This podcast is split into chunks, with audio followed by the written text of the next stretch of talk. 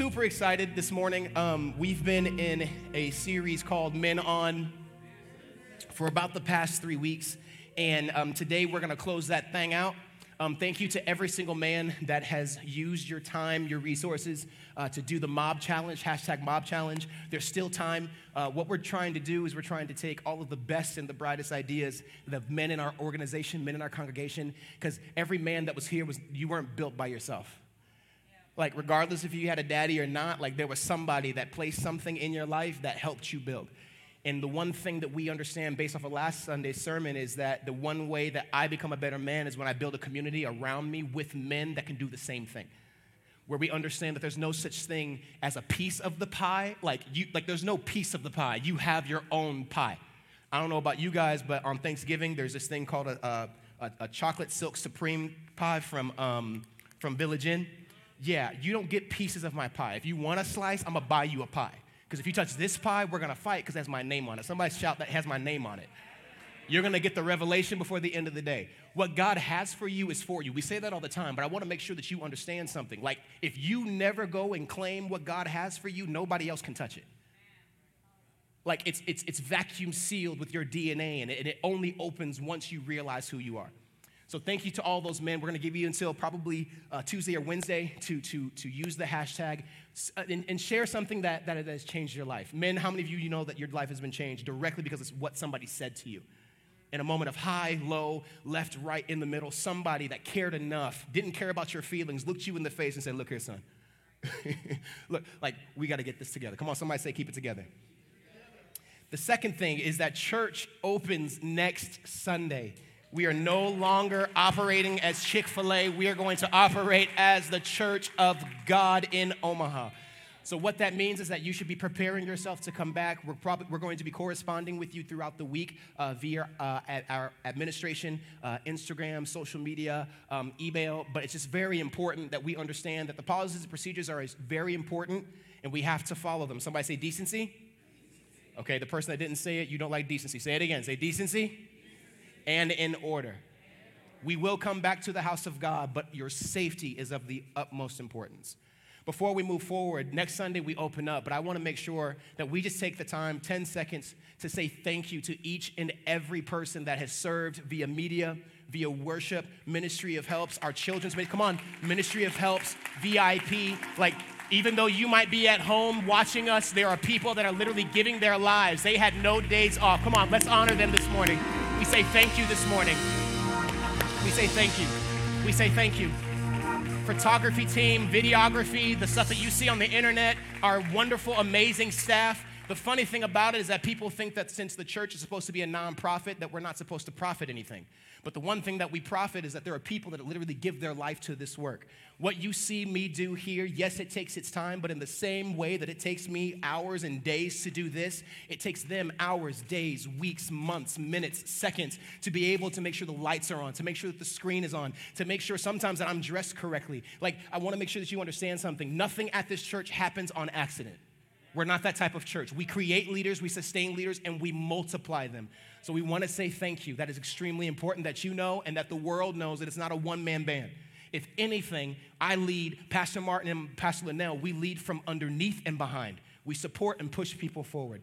Any leader that stands in front of the people and asks them to follow him is wrong. We must lead from behind. Somebody say, lead from behind. So, anyway, here we go. Part four? Is it part four part three? Is it part four? Part three. I don't remember, I'm, i have like no recollection of time. So we're finishing this, uh, this series today. And the reason why we started the series, um, Pastor Martin and myself were watching the news and we read a lot of books and we have a lot of mentor time because um, Pastor Martin wears many hats. There are moments where he's my dad, there are moments when he's my father, there are moments when he's my pastor, where he's my priest, but there's also the moment when he's like the head of my head of my life, right? So sometimes, um, so we just bought a house, and I say good morning to my beautiful, wonderful wife. Absolutely love you so much, um, Vanessa Williams. I said Ramos last week, so I apologize. No, I bought. No, I can't say I bought the cow. She's not a cow. I, I bought it. It's mine. I, I had like it's glory. Okay, so. Um, but there, there'll be times where, like, I bought a house, and like, as a kid, you feel like, man, once I buy this house, it's mine. not true. Because as soon as your father, if you have a father, if you have a dad, if you have a man in your life that is a father figure, as soon as they walk on the premises, it's no longer your home. Let, let me teach you something. So I've been dealing with this grass issue um, at my house. And like our, my grass is like trying to figure out what it wants to do. Anybody else, any men love your yard and your grass is just like, nah, I'm just not gonna grow today. Or I'm just gonna grow in the area that you don't want me to, which is the driveway. Like, why would grass grow abundantly in the cracks that I told you not? Anyway, you know what I'm talking about, right? But the grass where I want it to grow, it doesn't. And so Pops came to the house and he was like, he was like, yeah, so the only way that you're gonna get that grass to, to do what you want it to do, and I'm not gonna give you the secrets because when my grass looks luscious, I'm gonna be like, look what I did. I'm not gonna give him credit. So uh, he said, you gotta do this, and then whoop whap, and then you gotta flip this over and do that. And I'm like, in my head, I'm like, this is my house. But then dad looked at me and, and he looked at me and he says, well, who gave you the power to get the house? Like, you came up with this all by yourself? So that's not even a part of my sermon. I just thought that that was important to share. Because sometimes when people share stuff with you, it's not to hurt your feelings, it's to help your future. It's not to hurt your feelings. It will and it might, but that's unimportant. It's about how bad do you want what you said that you want? How bad do you want it? Because if you want it, there's gonna be pain associated. Look at your neighbor and say, There's pain associated. Today, we're gonna unbox this conversation of pain. We're gonna, un- and for men, it is a concept that we have been told to deal with the wrong way since the genesis of time. We've been told not to cry, we've been told not to be emotional, we have been told that if you are emotional, then you're soft. Even today, what, what women call men that are sensitive, open, and transparent with them, they call them simps. This word literally means simple. So now what we have taken is that the man that they say that they don't want to date now, that they want to marry later, is simple. Okay, let me talk to my fellas. How many of you were the guy that she wants to marry, but not the guy that she wants to date? How many of you were ever in a conversation with a woman and she was like, oh my God, if I could just find a guy like you, and you're like, I am a guy like me. Like, what you trying to do, sis? Like, I've been hollering at you, I've been buying you breakfast. Like, I ain't even got the money for it in my lunch account. I buy you two milks. And when I was growing up, when we were growing up, we had Robert's 2% milk. It was fire. Chocolate, and it came in like the, the tall cylinder thing, and like you would go to open the cartridge and it wouldn't, and you would go like this and it wouldn't work. So then you flip it around and try again on the opposite side. But there was too much glue on that side, so then you just ended up drinking out of a box. Like beautiful milk though. But when but the issue is that all of us men, we associate growth with pain, but we never associate healing with pain after it. So then we have these men that are extremely strong, but if you lift heavy weights forever, there's this thing called lactic acid that is a response to pain. So when your body starts to hurt, your body produces lactic acid. Lactic acid basically goes, basically goes to that part of the body where your muscle's been working over, and what it does is it seizes up the muscle. So it basically says, stop moving this muscle or there's going to be a tear. But the one funny thing about lifting and getting your body right is that the most painful part of getting your body right is not lifting. It's not eat, it's not eating, it's not tearing, it's stretching. Because now what you have done is you have told yourself, this part of me hurts, but I'm going to go through the pain to get to the other side. But a lot of us men, we don't go through the pain. We look at the pain, sit down, and play patty cake with it. We associate ourselves with the pain. We become relational with the pain. Like we literally mentally and physically make love to the pain, and then we produce pain within everything else that we do. So there's pain in your house, there's pain in your finances, there's pain in your family, there's pain in the way that you see your, your life, there's pain in your vision. And if we do not deal with this, like the significance of pain, you can't be on business because a lot of these people that are making money have lost two, three, four, five times as much as their original investment. But they associate their pain not with being hurt, they associate associate their pain with a place where weakness is leaving. So, some of you have a man in your life, you have a son, a husband, a, a, a, man that you divorced or that left you, regardless, whatever it is, if you know who that man is, it's gonna be rough today, but I, I know it's gonna set some men free. So, are we ready? We ready? So, story, opening, scripture, then we'll go. So, uh, back home in, in Mississippi, uh, whenever we go to see my grandparents, me and my dad take like these walks and yes, I have a story for everything. And yes, they're all true. They can back me up. I wouldn't lie to you. Like, I have to do this preaching thing for a while, so why would I lie to you at the beginning? That's stupid. Um, but we take these walks, and in Mississippi, when you're walking um, like down dirt roads, they're not called streets, like we say down the road, right? And there are like these different clumps of dirt as you're walking. Like there'll be red dirt here, there'll be soot here, there'll be gray dirt, and then like every once in a while you'll see a patch of black dirt. And um, I was talking to my dad, and I was little, and like we were walking through the woods, and then all of a sudden, you go to like where like this open clearing is, and this is where my granddaddy had his uh, deer stand. And my granddaddy, like, he lives in a time where men were able to shake hands, and that was the deal. Like, that's where he comes from. Like, I'm gonna take $10,000 from you, shake your hand, and by tomorrow at 10 o'clock, I'm paying you. And if I don't pay you by 10 o'clock, I'm paying you my own interest. I didn't have to sign a piece of paper or have three people breathing down my neck to be honorable. Now we have to have men that make other men be honorable when it's supposed to be their sole right. But that's another story for a different day that we're not ready for. So moving forward, so we're, we're walking down the, the road, and my dad starts talking to me about like, hey, what, what part of what you see do you think is the most expensive? And I answered, I was like, well, the, the road, because it takes men to, you know, make the cement and make the asphalt and to pour it down. And my dad was like, well, what's underneath the rock? And I was like, dirt. And he's like, well, don't you think that that's more important? I was like, no, dirt is not important. It's, it's just dirt. Like, it's, look at your neighbor say, it's just dirt. And he said, Well, did you ever realize that dirt is in everything? Just like how water is in everything, dirt is in everything. And I was like, That doesn't make any sense. He's like, Well, take your grandfather's house, for instance. How much do you think that the house is worth? I threw a number out. I was probably incorrect, or, but that wasn't the point that he was trying to get to.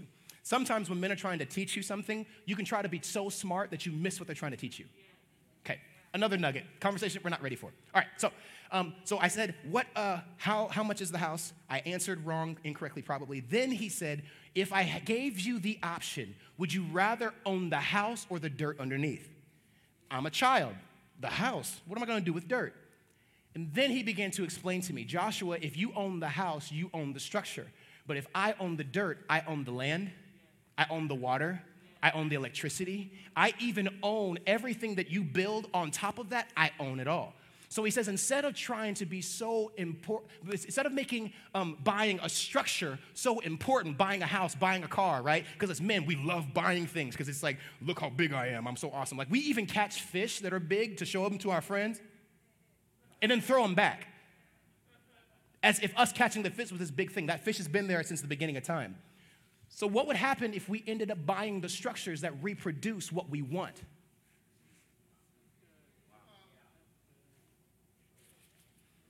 Yeah, the house is beautiful, but what if you owned the land? Because the word of God says that the man that owns the cattle on a thousand hills isn't the wealthiest, it's the man that owns the hills. But we never talk about him. Can we talk about him? So here we go. My, my, um, my, my topic for today is Men in Black. And I thought that what better way than to talk about it than to make it happen. Um, and no, Jason, you can't have my jacket. It's uh, made just for me. I know it's coming. Um, but somebody say Men in Black. So when you look at investments and when, when men look at their lives, we only think of things in black and white. Was it prosperous? If it wasn't prosperous, then it was dead. If I'm not happy, I'm upset. If you're not happy, that means I didn't do something right. Like we associate all the people around us, if they're good or if they're bad, we associate it with our level of, be, of being a part of it. That's why so many times when you ask your husband, your boyfriend, your son a simple question, he doesn't care about the fluff. He wants to get to making sure that the problem is solved. We want to solve the problem because then and only then will we know if we can take care of you. So a lot of men don't know that just by listening, I'm doing the same thing as fixing the problem. Because we want to associate how much pain do we have to go through. If I can say that we went through two, three, four, five years of pain, then I can say, man, we have a great marriage. So if we don't have pain, we don't know how to associate our growth. Because if you're in the gym and you're lifting weights and there's no pain, what do you do? You say, oh, this is light. Let me put more weight on. Then when you get to the point where you blow your knee out or blow your back out, you're like, oh, man, I'm strong. But what if we were, were able to associate our strength with longevity rather than having to recover from injury? Okay, who's with me? Where are you at? I need, I need five of you. One, two, three, four, five. Okay, there we go. So let's open up our word. And it's interesting because what I'm about to read to you, it's only two verses, but God just literally began to like open up this, this conversation. It's gonna take about 45 minutes. I got a couple of points and then we're gonna get out of here. Is that all right? So here it is Men in Black. Let's go to 1 Corinthians 1 uh, 9 through 10. So listen to this. It says, And Jabez was more honorable than his brethren. Underline it. And his mother called his name Jabez. Underline his mother called him saying, Because I bear you, underline this part, with pain. Say, with pain. Because I bore you with pain, and with sorrow. And Jabez called on God of Israel, saying, Oh, that thou would what? Bless me indeed. Underline that word indeed. It's going to make sense in a second. And enlarge my coast, and that thine hand, God, that your hand might be with me, and that thou would wouldest keep me from evil. Underline that. That God, that you would keep me from evil, that it may not grieve me. And this is the interesting thing about this prayer. There's a book that sold like, like millions of copies because the one thing that people love about the scripture isn't what Jabez asked for, it's that last sentence. And what does it say? And God granted him that which he requested. This is one of the only times in the Bible where literally you can read this entire stanza in one breath. A man is cursed, he has no life, he asks God for something specifically, and God answers it just like that. In all the other books, it takes forever. For David to go through the time that he was born to the time that he died, it takes us seven books. Se- it takes him seven books. Basically, makes us understand that David's pain period, he didn't, it didn't take him seven sentences, it took him 700 pages. Like, Come with me. Like David had to experience this cycle of pain, doing it wrong, being redeemed, doing it wrong, being redeemed, doing it wrong, being redeemed, doing it wrong, being redeemed, doing it wrong, being redeemed, doing it wrong, being redeemed, to the point of where when he's in his deathbed, he's able to, all he's able to do with his physical body is write songs. So I have to write songs about giving you glory because in my lifetime I wasn't able to actually display it. Whereas Jabez is able to glorify God in two sentences which kind of lets you understand that Jabez has this really interesting revelation and relationship with this word pain.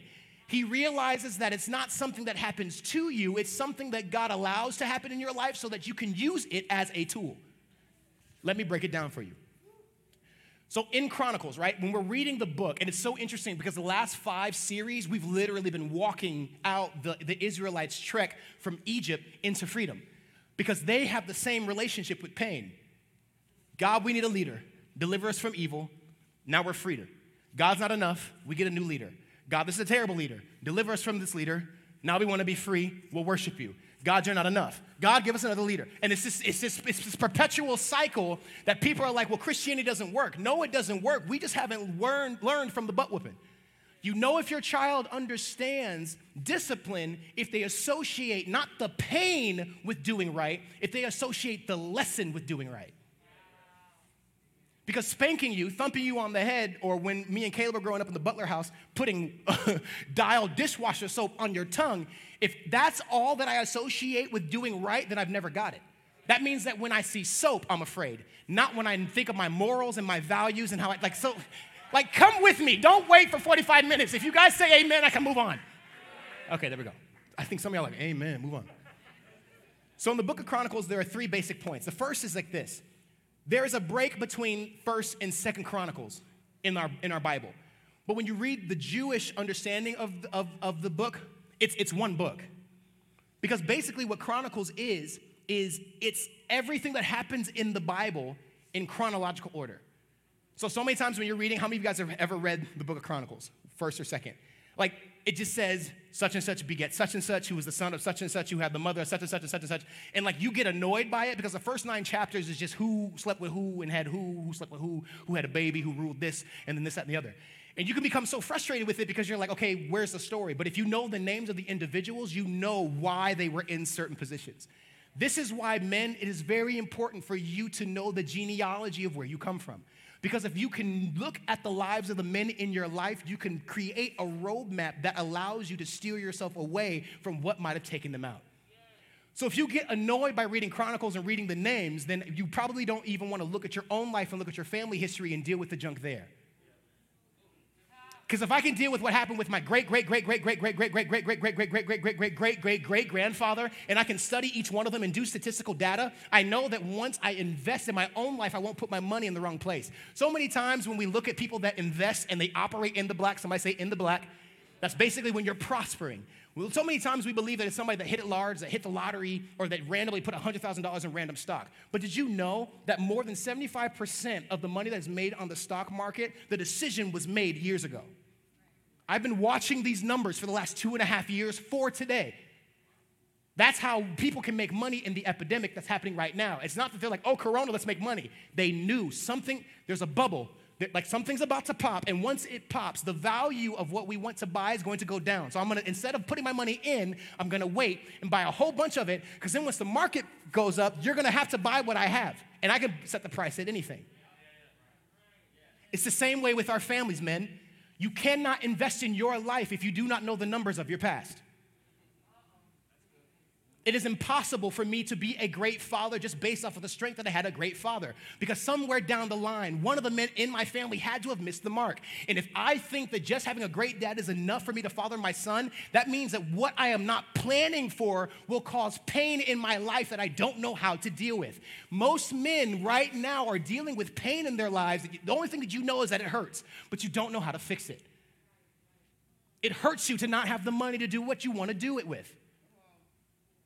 It hurts you. You have a child that's sick that you can't even take them to the hospital because you know the bill's going to come. Or you have a warrant out and you're arrested. Like, I can't take this child to the doctor because then as soon as that happens, they're going to come in. Like, like we, regardless of where you are as a man, we are all dealing with pain.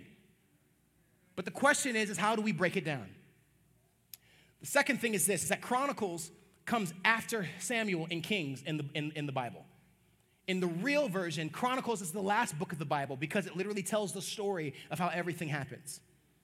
But the interesting thing about the book of Chronicles, the two books of Chronicles, is that we do not know who's wrote it.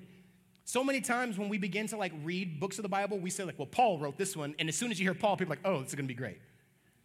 Luke wrote this one. Oh, I know Luke. But then as soon as you don't have a reference of who wrote it, people like they, they say this information isn't real. So does that mean that as men that sometimes we do not take advice from people that we don't know just based off of the fact that we don't know them? Even if it's true, who are you to tell me that? I just want you to do better. I've been here. Like I'm like what you're doing is literally replay of my life. Like if you put my life on HBO and it had seasons, you're in season 12, episode 13, and episode 14 ain't it. So if you don't want my information, go ahead and live your life. But I've already I've been here. I wrote the book, made a t-shirt, wrote a movie, and have a theme park. So like if like, I am the Walt Disney of this situation that you're in. So if you don't want to listen to me, that's good for you. But don't come and ask me for the book later on once you've gone through it. That's what frustrates the men of AWC the most. Hey, son, do X, Y, and Z. Then you don't do X, Y, and Z, and then come and ask them for help to get you out of the situation that they were trying to help you avoid. And then you get upset with them while they don't want to talk to you. Well, he's just stuck up. He just thinks that God is the only answer. He is, but he tried to help you before you got hurt. So now you're associating the pain that you inflicted on yourself with the words that came out of his mouth. Okay, so we can assume that this person that wrote Chronicles, lived a couple hundred years after the Israelites returned from the Babylonian exile. Remember, we talked about that, how God told them to build a temple, right? He tells them to build a temple. The children of Israel do not build the temple. So, this man that's writing Chronicles is trying to remind them of where they come from. Because if God Himself telling you to build a temple isn't enough, maybe I can tell you through this genealogy, through your history, of why building it is so important. The next thing that we understand is that he spends the first nine chapters explaining the genealogy of the Old Testament. There's two different lines. Come on, say two lines. There is the Messianic king, which is King David, and then there's this priesthood of Aaron, who were those that worked in the temples.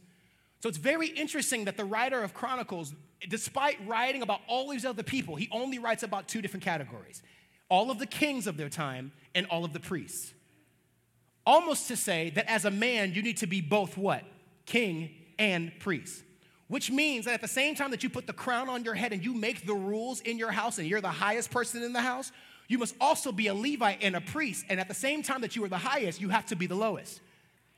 Because the men that came out of Aaron's household were the Levites. They were the ones that were, the only thing that they were given was God's glory. They weren't given gold, they weren't given money, they weren't given anything. So that's why it's very important if you want to serve in church and you want to be a Levite and you say, God, use me, God, use me, God, use me. Once He uses you, you can't be upset for Him for using you. Because He said, You're a Levite. And if you're a Levite, the only thing that I'm promising you is my glory. So that means that sometimes people get into situations for the glory for themselves, but not God's glory. So, Chronicles is this story of history. So that once you look at these two books, there's this story in the middle in like six sentences. This story of Jabez. How do you go from telling all of these men that are great, ending with David, then talk about Aaron and all of his sons and all these Levites, but then the only person that you explain in great detail is this man named Jabez? It's probably because Jabez has something so simple in his life that they want us to see. Remember, when you watch the news, it's not what you want to see, it's what they want to tell you. I think the Bible's in the same way. Like, like yes, all of this is important, but I want you to but pinpoint this. So, can we go there? So, here's my first point. Write this down. Say, take the label off. So, there's something really interesting about Jabez when we read this story. Um, he, he, he ends up being labeled by two different things. I'm gonna, I'm gonna explain them in detail. The first is that he is labeled by someone who was close to him. Men, sometimes you are labeled by something that is close to you. That someone, that is something that happened to you, that's something that you did that was absolutely terrible, but like you've been, it was 20 years ago and people still associate you with what happened in 1976.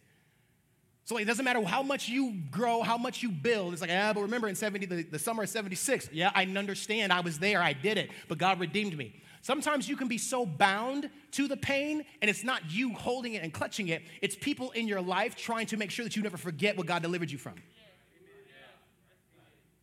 And as men, as men, I love you, my ladies, my female, I love y'all, but as men, you can destroy me by reminding me of how I hurt you. Because once I have got forgiveness from God, I've forgotten about it.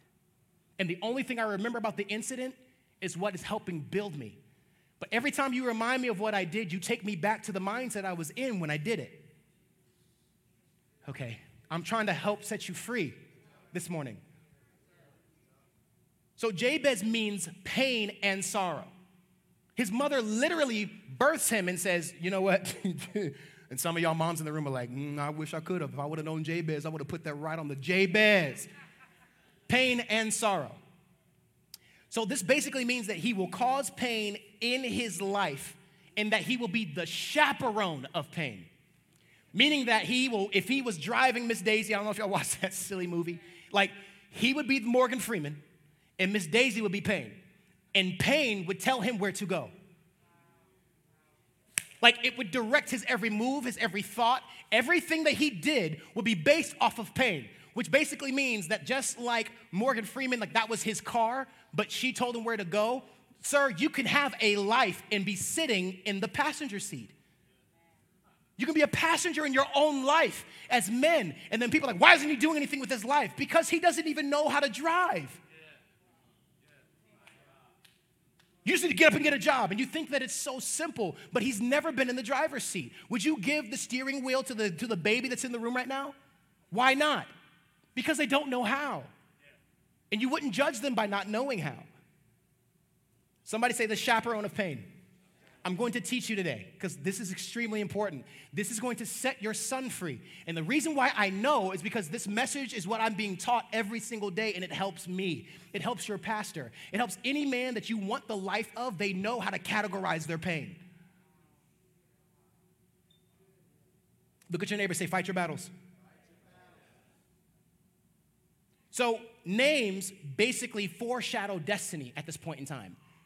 So, it either did one of two things when you named a child in these, in these points in time. It either said something about the event of their birth, like how difficult it was, how easy it was, or where and when it happened. Like if you weren't, if you were bare for a long period of time and then you had a baby, you would name your baby a word that reflected God giving you revelation.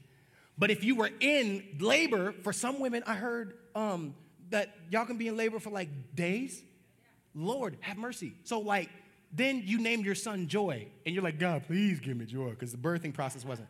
So they associated first of all, with what? They associated with the event of the birth. The second thing that they associated with is the destiny of the child.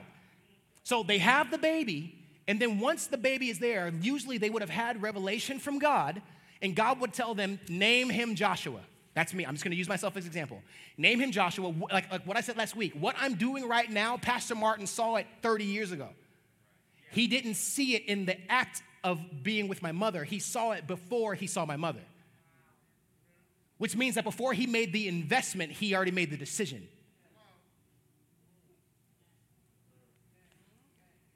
It's something about the destiny. It's customary for someone to come up with their name.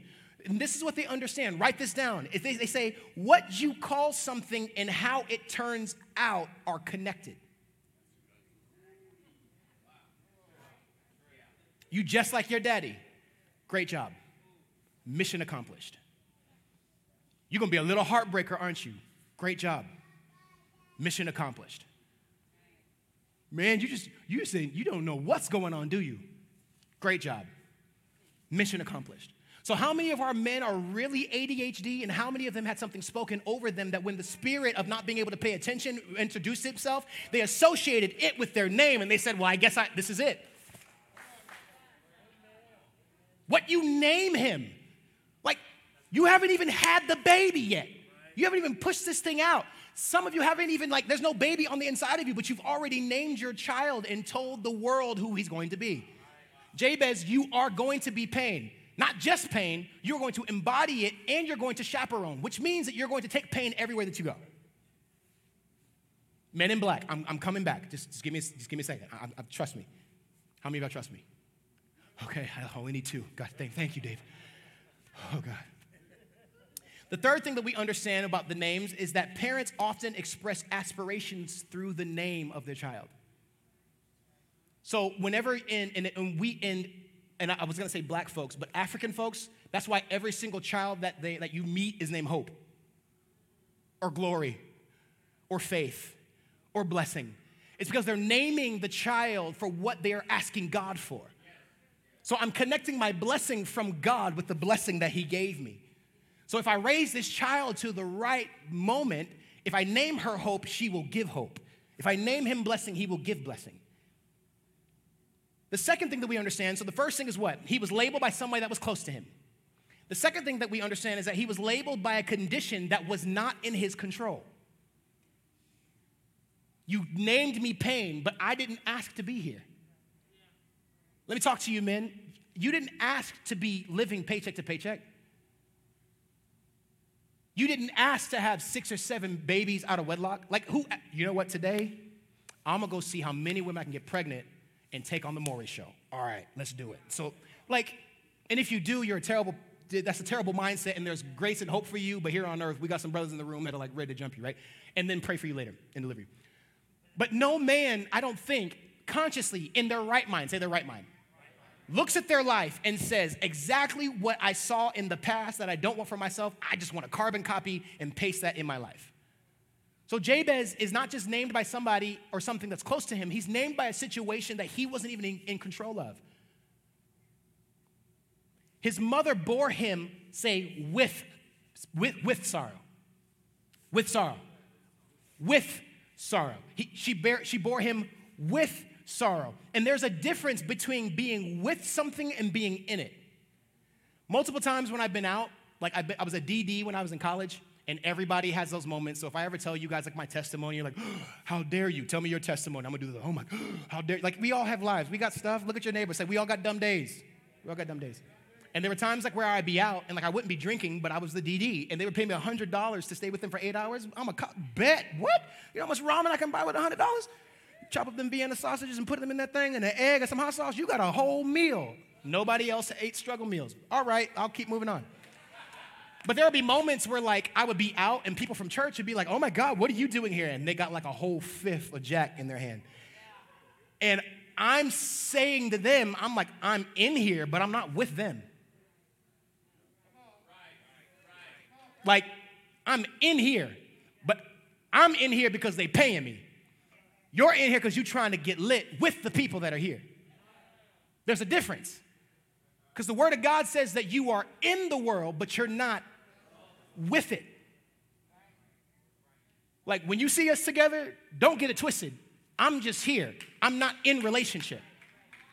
So, as men, we have to start to have this conversation that I might be in pain, but there's no relationship here.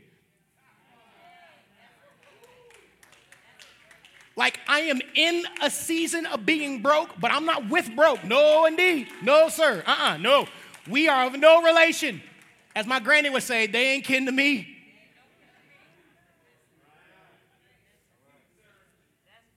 I might be in an addictive state to this substance, to this alcohol, to pornography, to sleeping with men or women, regardless of what it is.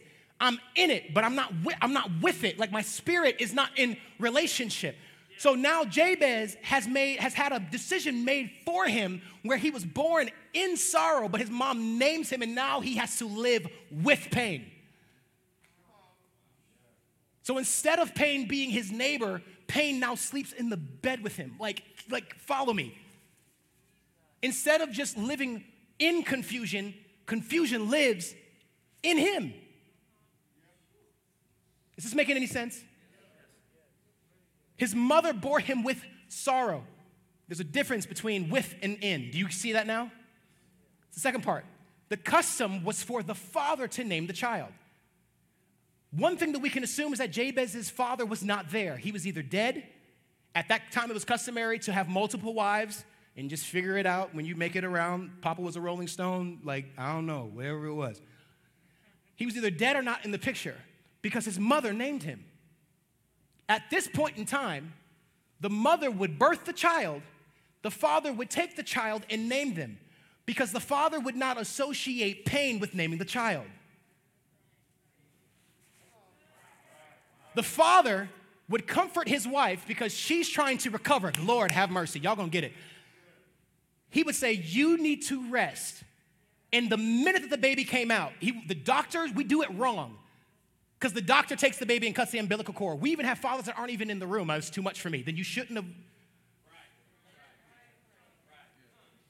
I can't wait to have children because I'm a, listen, y'all might have to find another pastor because my number one calling in life is to be a husband, and my second calling is to be a father. So I'm a husband and a father that will happen to be a pastor, not a pastor that not a pastor that happens to be married and possibly has no no no. My first duty is going to be being a husband and i absolutely i've only been in this thing for a month and a half and it's so lit. I love going home right?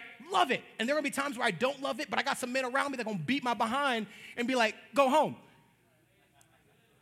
But the funny thing about it is that we can tell that there was no father in the picture because his father didn't name him. His father had no part of him being named no anesthetic meant that recovery took longer for the mother, which meant that if you name this child, you're going to name it based off of the circumstance that you are in. So at this time, the only good children that were born were the moms that either had to be cut open or that their birthing process was easy. So they said, Give the boy to the man, give the boy to his father, because he's going to name him out of prosperity, not out of pain. He's going to name him out of potential, not out of pain. He's going to name him out of who God has purposed him to be, not the pain that he is associating himself with. But something happens where now men, we make decisions out of pain. I drove an old BMW, and this car, if y'all remember, it was beautiful on the outside, but that thing was hell. Drive it, and you'd hear me like down the street. And I started to realize if I just spend a little bit and put it in the car now, I can buy the car that I want 10 years from now. But pain will associate me to do something with the money that I'm saving, something that I'm not supposed to. It's not that I need the car. It's not that I need the shoes. It's just, it's the pain of you talking about my shoes. So I use my money to fix the pain in my life. But now I have something on my body or in my possession that I can't afford. And not just with money, I can't afford the mental capacity. I can't afford the pain associated with it. So we have men that instead of dealing with the pain in their lives, we buy stuff. You come to my house, look how big my TV is, okay? But can you make your rent? I just took my wife on this amazing trip. That's, that's great. But can you pay for your children's college right now? Joshua, look how great my grass is. I spend $1,000 a month on my grass. So that's, that's, that's nice. That, that's great. But do you have at least a year's worth of your, of your living expenses and savings? That does not have a debit card so that you can't take money out of that savings? And does it have a withdrawal unit on it so that in order for you to take the money out of that bank account, Joshua, Vanessa has to sign it off and give it to you? Wait a minute, my wife is supposed to handle my money? Yes, indeed. Oh, some of y'all are like, no, I run the money. Hey, to every man, whoever your, wherever your house is, that is your domain. The, The next part is that his father had to name the child because there, if you were to go nameless, it would allow the world to plan the destiny of the child. So if you didn't have a name, you were this thing called Mm, can't say that word. I'm not going to do it. Pastor Martin, one day when I'm lit like you, I'm just going to go and you're going to be up in heaven and you won't be able to whoop me because you won't be here. Okay, so if you don't have a name of a child, then you just name the child whatever you want. That's why sometimes, like if you buy a dog, the dog has a name, and then you name him Lucky, but he's tearing everything up. It's not because he doesn't, he doesn't associate with the name Lucky. What's the dog's name? They named him Bruiser. Well, that kind of makes sense now that I know the dog's name, because every time I say Lucky, he just take off. Because he doesn't know the name that you're giving him. Some of you men, the only name you know is pain.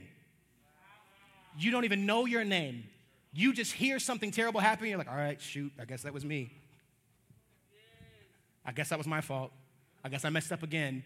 And if anything goes too right, you make situations worse so that you can associate it with pain. This is going way too good.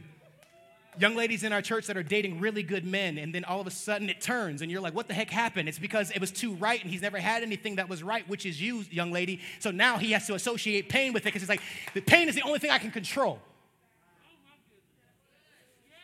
So, in order for our relationship to work in marriage, I have to hit you. Because if I hit you, that's the only way I can get my pain.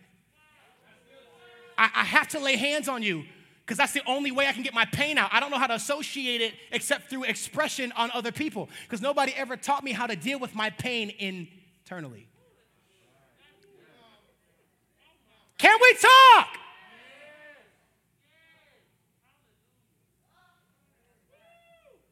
So the question is what names us? If it's not somebody, it's one of three things. It's an incident that people are not allowing themselves to divorce you from. It is a mental cycle that we put ourselves through, men. I'm not gonna watch pornography today. Then you watch, you go through guilt, and then you think that God doesn't deserve you. So then instead of stopping, you just keep going day and day. And that applies to drinking, smoking, spending money. It's this perpetual cycle that you keep putting yourself through. And then every time that you're up here on the altar, you're not able to move forward because every step that you take, you take three back. This is what we call addiction.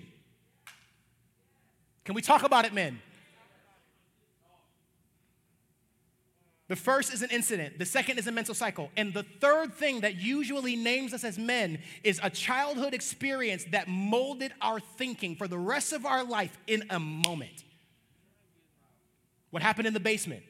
And any man that is sitting in this room that has never had that happen to you, I pray that God blesses you even more because you do not associate your pain with something, somebody touching you or saying something to you or taking you someplace or seeing something that you weren't supposed to see because now all that you know is what you saw. That's all I know. So, how am I supposed to see women correctly when the first one that I saw was on a videotape? How? It's rough, I get it, but your boys are still growing. You can't wait to have the conversation at five because once they're five, they're 15. And once they're 15, they're 25. And once they're 25, they're 50. And once they're 50, they're dead. What if we began to talk to our boys at the genesis of them and said, This is who you are? Someday, when you're not with me, when I'm not with you, one of your friends is gonna say, Hey, look at this. I need to know that when that happens, how are you going to handle yourself? Not just hope that when it happens, you come and talk to me. No, no, no. When it happens, say when. Not if, when. When it happens, you come to me. Are there any men in the room that you have given that quota to your son or to other men? If it ever ha- come to me, don't call the police, don't call your wife, call me. Because I'm going to help cover you and I'm going to help you cut this pain in pieces that you can consume rather than it consume you. There's the Holy Spirit's on this thing today. The Holy Spirit is on this thing. And it's so easy for me to preach it, but I'm, I'm going to teach this thing. The second point is this say double down. So once, what, can you throw the scripture up? Thank you. So there you, I love y'all. That's so awesome. People that are, they have the capacity, and you're teaching with me because it was already up there before I said it. Thank you so much. Who was that today? Who was that? Is that Miss Sophia? Who was that? I love you so much, sweetheart. Thank you so much. We're teaching together. So lit. Tag team. All right, he, you go, and I'll sit, and you can teach. Okay. And Jabez was more honorable than his brethren, and his mother called his name Jabez, saying, Because I bore him with sorrow. Next verse. Then it says, and Jabez called on the God of Israel, which means that at that time there were other gods. But Jabez knew if I'm going to call on a God, I need to be specific. I can't just say, oh God, help me. I have to say, oh God, the God of my father, come and help me. Because I have to call on a God that has association with who I am before I was here. So I can't ask Allah for help because my dad didn't have me in Allah's name. My mother had me in Jesus' name. So, what do I look like calling on Buddha when I was conceived with Jesus? Which means that you shouldn't be looking at your pain because you weren't conceived with pain, young man. You were conceived with love. And even if you were conceived and your mother was taking advantage of, even if you were conceived and you have no notion of who your parents are, I can promise you that it's still love because God said, Before you were even in the womb, I knew you. And in the Hebrew, that word literally means to love, to betroth, to literally cut off a piece of myself and give it away. So, regardless of what situation that you are living in, you are never associated with pain. We do it.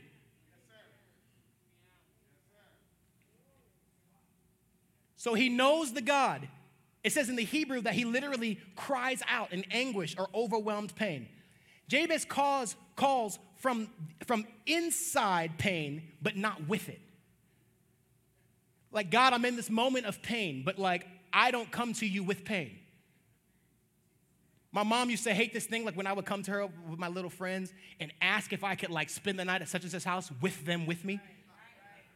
So you want to go ask to sleep in that man's house with their son here, thinking I ain't gonna act crazy and pop both of y'all for being so disrespectful? I think God does the same thing. For God so loved the world that he gave his only begotten son that whoever believes in him shall what? Not die, they will perish, but they will have everlasting life. God didn't die for your pain, he died for you. So when every time you go and you ask God for something and you bring pray, pain into your prayer closet, God said that I only have dinner for one. Who is this? Well, God, this is my pain, this is my history. I don't care about that. I didn't die for that. I died for you. You want to know a reason why she's not interested? You can go on so many dates it doesn't work. Is because when you go to dinner with her, you're bringing lust with you. You're bringing broke with you. She's, she has her own job. She has her own car. She has her own apartment. And you want to come and ask if you can go half on dinner. You're bringing broke with you to dinner. Why would I want to date you when you are already in a relationship with not having any money? Why? And then we come back to the church and say, all these women are fast. No, all of our men are broken. They're broken because they're not in relationship with themselves, they're in relationship with what happened to them. So it's not just, hey, this is my friend Josh. Like, no, this is my friend Josh and his pain because we don't know how to deal with it. Somebody say double down. The NIV says, Bless me and enlarge my coast. So the word says what? Bless me indeed, which virtually means in the word, I mean, I'm sorry, in the Hebrew, the word indeed is barak. Barack Obama, but Barack. That's a, no, no, that's just a pun. It just worked. It just came. Doesn't mean anything. No affiliation with this whack judicial system. Ain't going anyway. So, like, Barak. It means indeed. So basically, what Jabez says is like, I'm calling to you from inside of pain. But God, what I want you to do is I want you to bless me. And then on top of the moment, while you're blessing me, bless me again. But the NIV takes the indeed out and they say, Bless me and enlarge my territory to make it seem as if Jabez is yelling at God, God, you're gonna bless me and give me some land. No, no, no. Jabez says this God, I want you to bless me. And the same time that you're blessing me, I want you to bless me at the same time. The only reason why men in Hebrew culture would ask for a double portion or ask for, ask for a blessing is if they had a succession plan afterwards. So that means that as Jabez is asking God to bless him, this is so good. He already is married in his mind. He already has children in his soul, and he already has businesses that he's gonna do with the land with it. So when he says, God bless me, bless me, we take out the word indeed because it makes us uncomfortable. Sir, I wanna make sure that you never become uncomfortable with asking for everything that you want. I want 17,000 square feet in a house. If you have people in your friend group that think that that's too much, cut them off without communication. My wife should be able to take a, my wife should be able to take a six month sabbatical twice a year. Not concurrently, one after the other. Why? Because I understand something. If Jabez can call from pain and get his question answered, how much more are we as free men to ask God? God, bless me and bless me again as you bless me. And as you're blessing me, bless me again. And as you're blessing me again, I need another like giant like bowl so you can take the blessing from last week in here. So then it becomes this thing where I become a supply rather than just being by myself.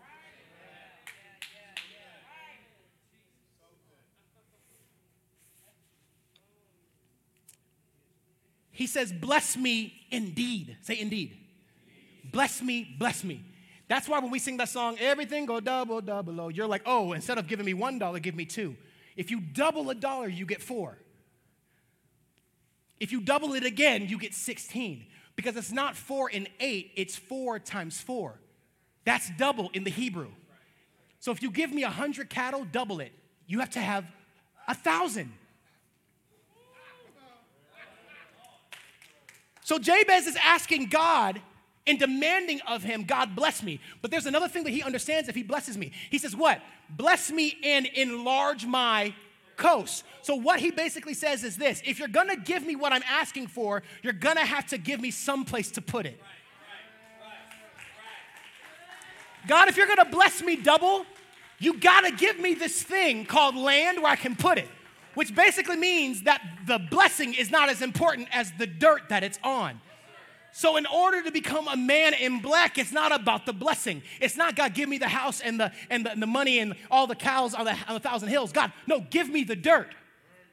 I want to be a man in dirt. Instead of just blessing me, I want you to plant me in the soil. So, a man in prosperity isn't operating in the black, it's operating in black soil. God plants me in you. The blessings are great. I'm already know I'm going to be t- taken care of. I'm tight. I'm straight. I got two blessings coming on the way. But if I get these blessings and you don't give me any land, I have nothing to plant it in. Because blessing in the Hebrew, if you bought land, the blessing that they gave you wasn't a house. The blessing that they gave you that was double was a seed. Because a seed is the only thing that reproduces after itself in the ground. Which means, sir, your plan is not a plan of prosperity if it does not reproduce after itself. If any of your ideas are get rich quick, it's not from the hand of God. Unless it's get rich quick, take your money, reinvest, get rich quick again, take your money, do it again. Like these schemes are schemes because not because people are lying to you, it's because they're working outside of the kingdom of God. God doesn't bless you without providing you with the necessary things to maintain it. Sir, if you have a plan, it has to have three different things. Because if you don't have these three different things with your plan, your plan will give you pain.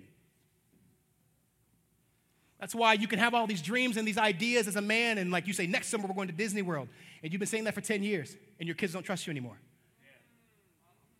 Because the proof of your plan isn't in the savings account. The proof of your plan is when they come back with the Mickey Mouse ears. You have to have three things you have to have people to help and assist you, you must have an environment that helps you grow. And you have to have safety so that you can mess up in the privacy of other people that love you. A man that is not able to fail without having his head cracked open every time that he fails will never build anything sustainable. Because now he will only associate the, the, everything failing with the pain that follows it. But what if we started to rear our young boys and our men and our old men's failures, not with pain, but with love and reassurance? Hey, you messed up. I did. Yeah, that's great. Let's get back on the bike. What if we used that? What if we used that thought process with everything with our boys? If your son falls off the bike the first time, just throw the bike away. You'll never ride a bike ever again.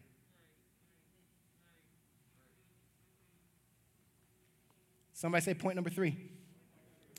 You have to know your currency. There are three basic ways that we, are under, we understand wealth in the Bible. And Jabez asked for all three of them. We don't know how old he is, right? We don't have any like we don't have any reference of how old he is or where he comes from. But one thing that we know is that there are three ways that you understood if a man was wealthy. The first was how many sons he bore, because that basically told you that you're ten, you keep your sons, you give your daughters away. It's backwards. Leave to cleave was for the wife, not the son.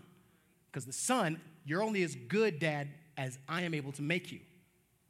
So if you had 10 boys, if you were Jesse and you had the gang of boys, they're like, man, this man fitting to be wealthy. Because it was built in the culture that whatever the men made in their own business, they brought it back to the storehouse for the father to manage. The second way that you knew that a man was wealthy, by who his daughter married. Because in order for you to marry my daughter, you had to pay, if I had a daughter and you wanted to marry her, you had to pay me the price it took to raise her. How many of are ready to get married? The way that you prove to me that you want my daughter is that you have to pay me for her, uh, for her degree. And all the hamburger helper, and all the happy meals with interest.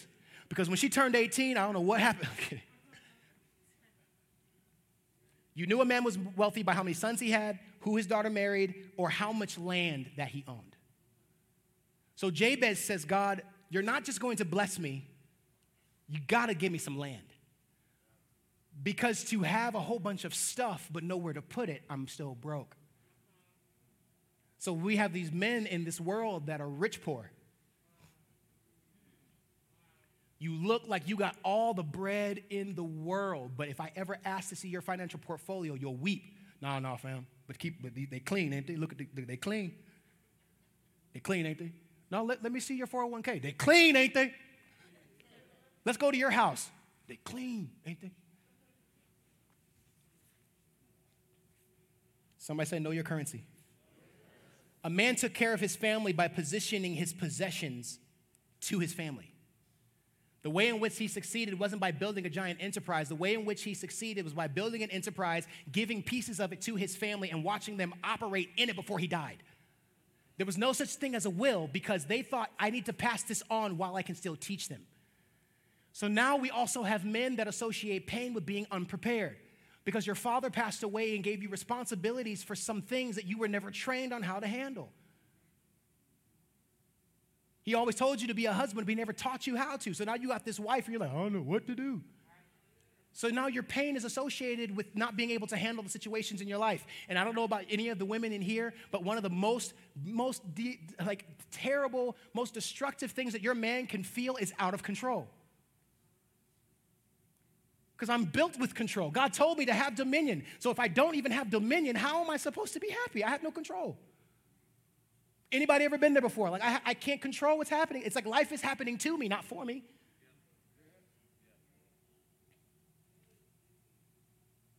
I'm gonna skip a point. Next point, number five say, see no evil. Scripture by scripture. He asked God to enlarge his territory, but then what does he say? he says that you would keep your hand on me and that you wouldn't that you would keep me from evil say keep me from evil it's very interesting that he doesn't say keep evil away from me jabez understands something if, if i'm a man for the rest of my life sin is going to chase me so you're never going to be able to keep man away from sin your boys sin is going to chase them so instead of trying to teach them to run away from sin teach them how to keep sin away from them God will always provide an escape. But if you can't read, you'll see escape. That's why men can see what they're supposed to do, but they, they, they can't read. So they're like, excite, excite. Living in a bad situation, excite, exit, excite. Hooked on phonics, excite. Sound it out, Joshua. Ex, it, ex, exciting. Oh, that's exciting. I'm going to go in the opposite direction. So we have men in our lives where you can give them what they need and they don't know what to do with it because they can't read it.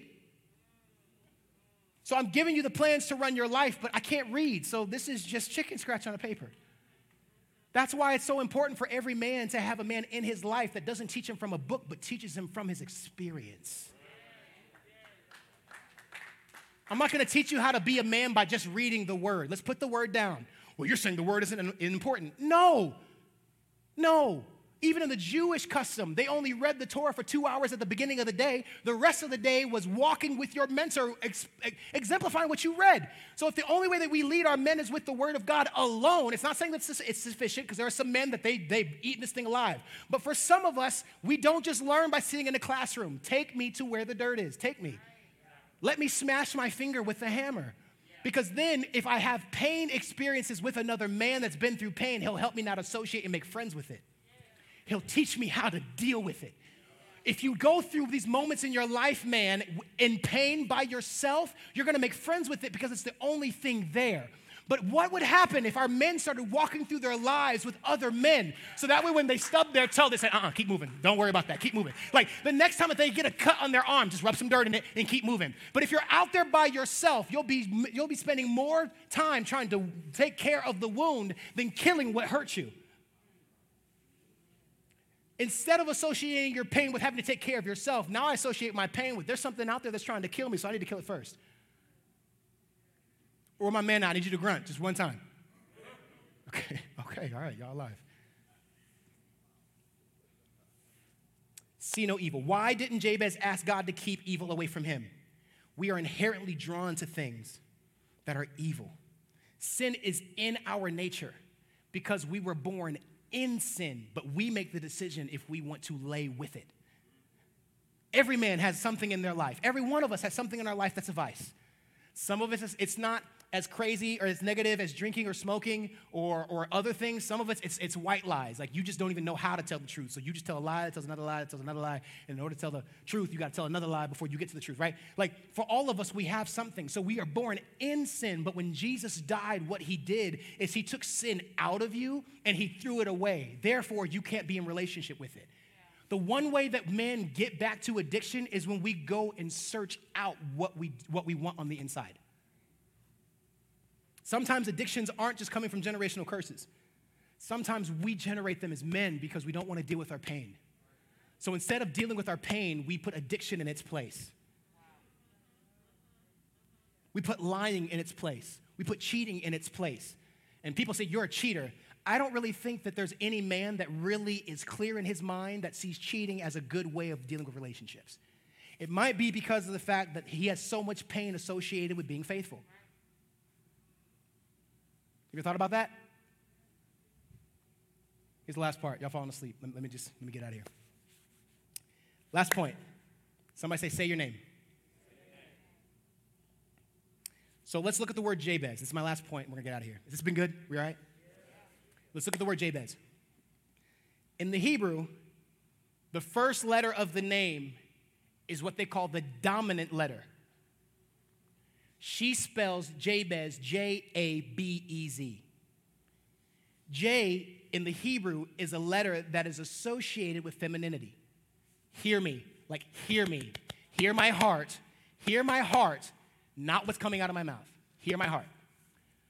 J, just like when you're in, when you, like in Spanish, el, ella, a, right? And then you have, yo, like, you have all of these different pronouns so that they know if you're talking to a man. Senor, senorita, they're different. It's not to say that the man is better than the woman, but whatever. The same thing happens in Hebrew. So J is Jabez. But the original writing of Jabez's name is with a Y. And if you connect it as the dominant in the beginning, it doesn't translate as, ya, as Jabez, it translates as Yabez and is directly connected to Yahweh. So when you're reading of the genealogy, remember that part that we were reading about? All of those people, they get to King David. And remember, we love King David, but we never talk about how terrible of a person he was. Isn't it interesting that out of that lineage of kings, and you end on David, everybody thinks that David is God's favorite. He says, a man of my own heart. The genealogy has seven sentences about a man named Jabez. Almost to say that his name isn't Jabez to be born with pain, but his name is Yabez with a Y, the deliverer of pain. So Jabez's mother, when she's looking at him, is not associating him with the pain that she bore him in. She is associating him with the pain that he is going to deliver people from. Like, so she didn't look at him and say, Because I bore you with pain, you're going to bring sorrow. Remember, what was the definition? The chaperone of pain. Yabez literally means to be like the Pied Piper of pain in people's lives. So when Jabez asked God to bless him doubly, what he's asking him for is God, give me provision so I can walk into other men's life and take the pain out. And trade it for the blessing that you gave me. You've already given me more than enough. So the one way that I become a better man is by giving men, breaking them off a piece of the blessing that you gave me. And then since you enlarged my coast, Yahweh did what? He gave us dominion over earth. So he didn't just save us with blessing, he gave us rulership and dominion. So why would Jabez ask for blessing to give them the ability to buy things and also ask for more land? So that way, when I'm in your life and I experience pain in your life, I can give you some blessing, but then I can build you a house on land that I own. So Jabez's name is not associated with pain. It's not, it is not pain, but Jabez is Yabez. I literally deliver people from pain because my life was born in it. Literally, what it means is that she literally switches his story, meaning that you're not going to be walking towards pain at the end of your life. What she basically says is, I'm going to name you Yabez because right now is the most pain that you are ever going to experience. Literally meaning that Jabez, as you begin to live your life, every day that you take away from the day that you were born, you're walking further and further away from what pains you. Sir, whatever your name was, I want to make sure that you understand that you were bought with a price. And when you were bought with a price, your name changed. You're not a man in bl- you're not a man in pain. You're a man in black. God literally took you rubbed you down, took care of you, refurbished you, and then planted you back in the soil so that you could produce after your own kind. So Jabez is not pain incarnate. Jabez becomes the Pied Piper of pain in other men's lives. God, if you bless me twice, I can walk into a man's life and look at the pain in his life, rip the pain out, and give him some of the blessing that you gave me that's overflow. Then, once I've done that, I can take him and put him on land that I own, and I can make other men in black. Men in black soil. Let me wrap this up really quick. His mother literally reverses the curse that is on his life. This day of your circumcision will be the greatest pain you will ever endure. What would happen with the boys is this when they would have boys in the Hebrew custom back then, they would have the baby and they would take eight days to literally watch the baby, like day and night, because the mother was in pain. The men in the community would watch the boy for eight days. And on the eighth day, what did Jesus, what did God do in the Word of God? We say it's seven, but it's actually eight because there was, there was nothing before he was there, which means there was, a, there was nighttime. And that's how you know when the day is ended, at nighttime. So on the eighth day, seventh day, right, God rested. It's, it's too much. God rested. So once the baby is born, mom needs to rest. It's not time to work anymore. You've done your job. You've cultivated the seed and given me what I've given. Once the baby comes out, the men of the village say, It's our turn. So for eight days, they watch the baby and they begin to, like, literally, like, figure out, okay, what do we name this child? Well, he keeps trying to pull himself up. Okay, we're gonna name him Samson. This baby sleeps a lot, and then when he wakes up, he just starts talking really, really loud. Oh, sounds like he's interpreting dreams. Let's, let's, let's name him uh, Joseph. Oh, this baby, like, can kind of sing a little bit. He can blow a little bit. Oh, let's name him David, the writer and the bearer of songs. So we begin to associate the name not with the pain of the birth or the pain of the circumcision, but we begin to name our boys based off of their destiny. Sir, there's somebody that's watching online or in this room right now that you have associated your life with pain, and today is the last day. Today, I think God wants to give you this opportunity to change your name. And instead of walking towards pain, He's gonna give you this ability to walk from it. If you're gonna be a man in black, if you're gonna be a part of the mob, men on business, you can't do business and be crying at the dinner table. You can't, do be, you can't be doing business on the golf course and tearing up in snot. These men are gonna be like, hey, wait a minute, did we come here to break bread or we, we dealing with mama issues? Like, we gotta, what, what's going on? I got a million dollar check in my pocket, but if you're crying, I don't know if this is it, bro. If we begin to deal with our pain and to realize that we didn't cause it, but that we're here to end it, we can begin to change people's lives.